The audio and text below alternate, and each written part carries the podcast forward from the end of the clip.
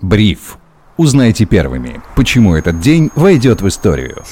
Всем привет, это Бриф, лучший новостной дайджест для частных инвесторов. Сегодня 5 сентября 2022 года. Меня зовут Сергей Чернов. Со мной на связи главный редактор InvestFuture Федор Иванов. Федя, привет. Всем привет. Мы сегодня впервые вышли в эфир в телеграм-канале InvestFuture. Для тех, кто о нас не знал раньше, мы останемся с вами в ежедневном режиме по будням в 6 вечера по Москве. Слушайте трансляцию, а запись будет появляться чуть позже. Но я думаю, с нашими выпусками в записи вы точно уже все встречались. Спасибо за горячий прием. Огромное количество слушателей онлайн. Это всегда для нас приятно. Федь, я предлагаю погнать по новостям новостям. Новость, которая сегодня, наверное, станет самой главной, уже несмотря на то, что день только завершается. Министерский комитет ОПЕК плюс рекомендовал снизить квоту добычи нефти на 100 тысяч баррелей в сутки. ОПЕК согласился. И ограничение добычи, понятно, сократит предложение и увеличит цены на нефть, что может привести к еще большему разгону инфляции. Так ли это? Действительно ли нам ожидать от э, этого события чего-то негативного, Федь? Ну, на самом деле, да, потому что сейчас а, мы подходим к истории с высокой инфляцией. А, страны ОПЕК действительно а, считают невыгодным а, сейчас наращивать добычу, либо сохранять ее на предыдущих уровнях, а в основе как раз-таки высокой мировой инфляции, которая настигла не только Европу там, и США, но и весь мир, лежат высокие цены на энергоресурсы, которые как раз-таки вот спровоцированным надвигающимся, э, точнее уже случившимся, можно сказать, энергетическим кризисом, э, старт которому положили февральские события. И здесь, конечно, э, центральные банки понимают, что это огромная проблема и что с этой высокой инфляцией придется бороться. А бороться каким образом? В первую очередь через денежно-кредитную политику. Эту денежно-кредитную политику нужно будет ужесточать, сокращать количество денег в обороте. И от этого будут страдать в первую очередь рискованные активы. То есть что это у нас? Криптовалюта и акции. А, вообще, э, касательно того, как денежно-кредитная политика влияет на финансовые рынки и на разные активы, у нас э, послезавтра выйдет э, урок в рамках нашего марафона ежедневного, как макроэкономика влияет на рынки, поэтому ждите, там будет подробно все рассказано. Причем это, по-моему, самый здоровый марафон в русскоязычном интернете. Не какой-нибудь там марафон желаний, а самый настоящий марафон знаний. Я столько нового узнаю благодаря вам, ребят. Спасибо большое. И э, я еще, конечно... Да, ты хотел что-то добавить, Федь? Хотел поблагодарить, что ты нас читаешь. Я вас слушаю, да, и смотрю очень внимательно. Ассоциация российских банков сегодня предложила Центробанку рассмотреть декапитализацию банковского сектора. Все хотят себе средства Фонда национального благосостояния России. Что это они там лежат? Дайте нам, мы сможем выдавать больше кредитов, а это простимулирует экономику. А у меня встречный вопрос, который Центробанк пока не задал Ассоциации российских банков. А, может быть, стоит, не получится ли новый пузырь и стоит ли сейчас вообще вкладываться в банковский сектор нам как инвесторам? Эта история, конечно, а, чуть-чуть о двух концах. С одной стороны, действительно, это может помочь сейчас простимулировать экономику, а, сделать кредиты более доступными, более широкими. Другой вопрос, что, казалось бы, инфляцию только-только остановили, но вот буквально прошло совсем немного времени, там три месяца, может быть, чуть больше трех месяцев, когда россиян, э, россияне не страдают от высокой инфляции. Как сейчас будет дальше с этим развиваться ситуация, непонятно.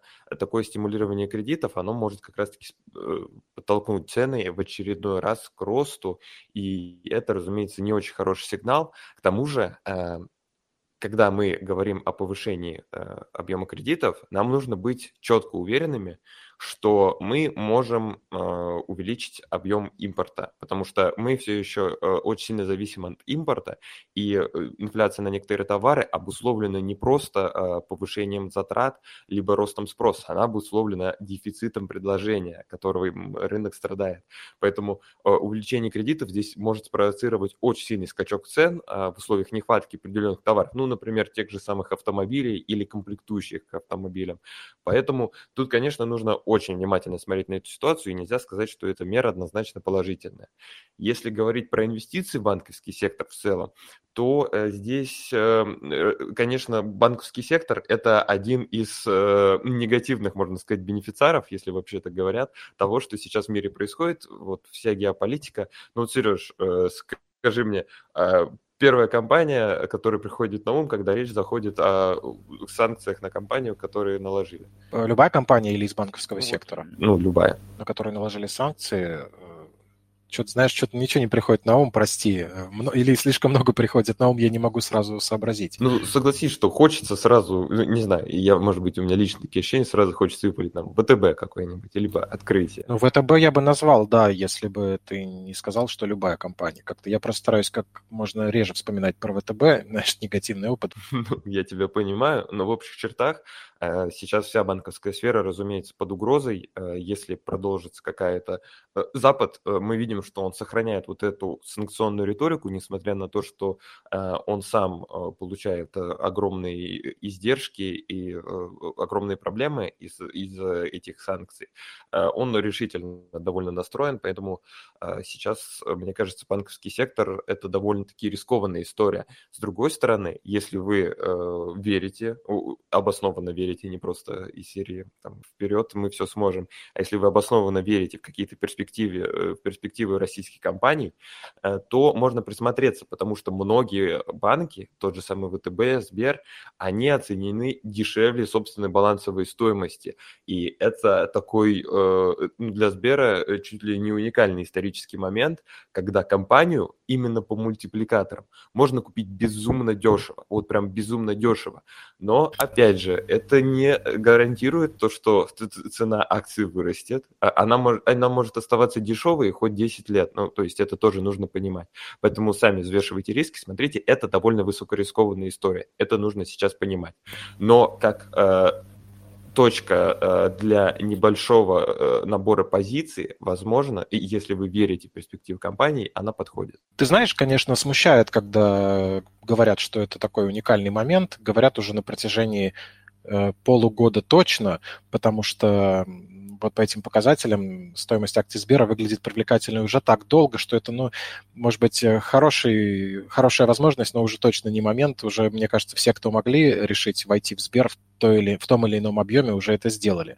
Серьезно, но, тем не менее... Срочные инвестиции. Полгода – это маленький срок. Да, и поэтому спасибо тебе за то, что дал эту разбивку. Тем более банки, как я вижу, сейчас начинают пытаться как-то привлекать к себе внимание. Сегодня вот глава ВТБ заявил о том, что как-то пытаются они договориться с крупными иностранными банками о том, чтобы обменять э, активы в России на активы за рубежом, чтобы как-то там инвесторы между собой договаривались с помощью банков.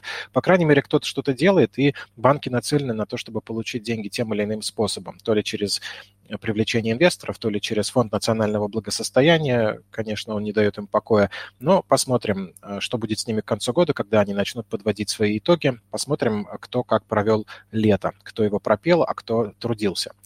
Лист Страс становится новым премьер-министром Великобритании, и э, уже заявлено, что основным направлением программы нового премьера будут борьба с ценами на электричество и снижение налогов, что нам вроде что-то говорит, но на самом деле ни о чем не говорит, потому что со всеми этими вещами можно бороться самыми разными способами, вплоть до того, что обвинить во всем этом э, Россию и бороться с ней. То есть вроде как бы так опосредованно через нас бороться с э, низким качеством жизни в Британии. Что думаешь об этой женщине ты, Федь? Что, может быть, ты о ней знаешь? Э, что говорят у вас в редакции?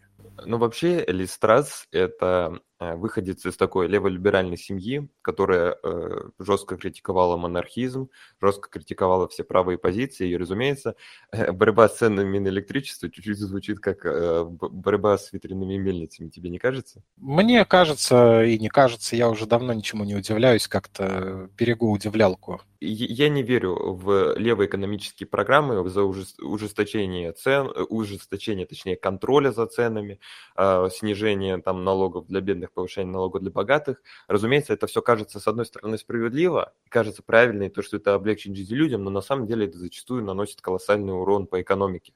То есть я придерживаюсь скорее э, идеи свободной экономики, практически свободной экономики. Вот.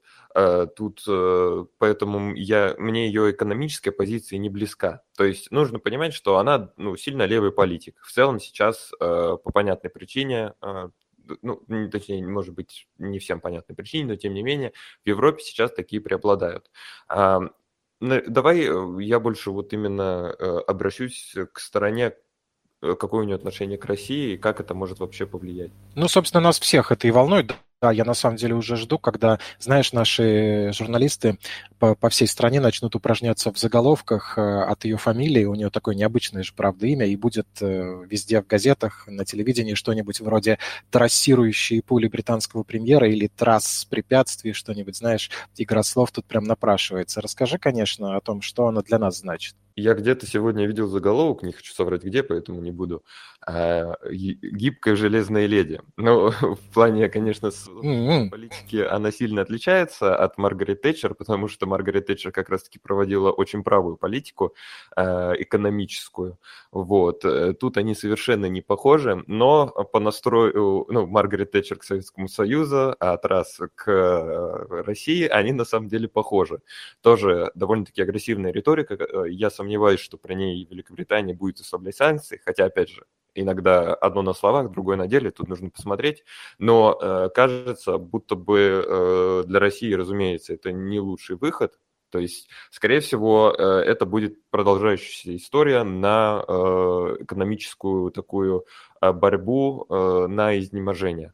То есть э, кто пер, кому первому станет совсем плохо. Вот, и, скорее всего, она будет продолжать проводить такую политику. Здесь э, вряд ли что-то изменится, вряд ли что-то станет лучше. Вряд ли что-то станет лучше по отношению к нам, понятно. А в Британии есть вариант, что что-то улучшится при ее правлении? Или также и будем видеть оттуда заголовки о том, что надо экономить на тепле, э, вот это все? А, смотри, я тут конкретно не могу, э, я не Ванга, не могу точно сказать, как это будет, но э, судя по тому, что я сейчас вижу, а, в моменте, наверное, действительно она может какие-то популистские меры принять, которые облегчат жизнь британцам.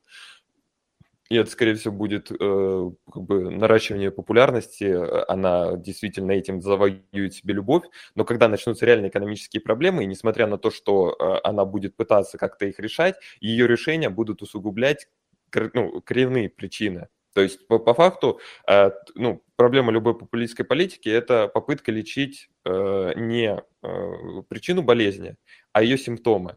Вот. И здесь, мне кажется, будет похожая история, когда она будет пытаться бороться просто с симптомами, а не с причиной. Что, в принципе, и выгодно, если ты хочешь на своем посту задержаться как можно дольше, и тебе нужно что-то, чем ты можешь оправдывать свое присутствие в высших эшелонах власти. Ну, как бы логично же, правда? Ну да, главное все красиво подать. Да, главное красиво подать, это и про следующую новость, э, мимо которой я не смог сегодня пройти. Сообщается, что КАМАЗ разработал сервис пассажирских перевозок. Это гибрид общественного транспорта и такси под названием «Челнок». Не путайте с самоходной какой-то установкой, про которую писали год назад, она также называется, но это, в общем, что-то связано и с этим. Сервис позволяет пассажирам заказывать и оплачивать поездки через приложение, а приложение само по себе формирует маршрут, и это получается, как мы поняли из э, слегка куцого пресс-релиза компании, такой э, динамический маршрут. То есть много людей заходят в приложение, указывают точку посадки и точку, куда им нужно, приложение формирует маршрут, и в целом мимо твоей остановки в какой-то момент проезжает тот самый челнок, в который ты садишься, как в общественный транспорт, но без пересадок э, едешь до той точки, которая тебе нужна, не по какому-то заранее определенному маршруту, а по тому, который актуален для людей каждый день по-новому. Такси это уже было опробовано, сейчас его начинают тестировать в набережных Челнах, и перевозить пассажиров будут на микроавтобусах. Я подумал, знаешь о чем? О том, что это, во-первых, такая претензия и заявочка на то, чтобы занять некоторую нишу, в которой мы знаем пока только Яндекс в, наш, Яндекс в нашей стране. А во-вторых, то, что это, наверное, очень актуально для северных городов, где КАМАЗ-то как раз может выиграть за счет того, что он может и э, вездеходные какие-то такси создать. Достаточно опыта же не только в производстве вот этого программного обеспечения, но и в изготовлении машин, которые могут преодолевать бездорожье. Потому что мы же помним все гонки Дакар и прочие эти э, внедорожные истории. Единственное, что здесь, конечно, будем надеяться, производитель подумает о комфорте пассажиров, потому что одно дело, когда ты с корпоратива в дрова, а другое дело, когда тебя везут как дрова, когда ты едешь на самом деле на работу и оправдывают это, это тем, что ты вообще-то в такси от КАМАЗа. Что ты думаешь об этой новости? Я надеюсь, ты уже успел составить из моего рассказа о ней какое-то представление. Я думаю о том, что, а, разумеется, замечательно, когда развиваются российские сервисы, но а, Я даже не знаю, Сереж, что тебе сказать. Отожги э, что-нибудь, скажи, как есть. Не, не, будет э, называться премьер-версия Пеппи Длинный. Пеппи Длинный КамАЗ. А, а, Пеппи Длинный Чулок, Пеппи, длин, а, Пеппи Длинный Челнок.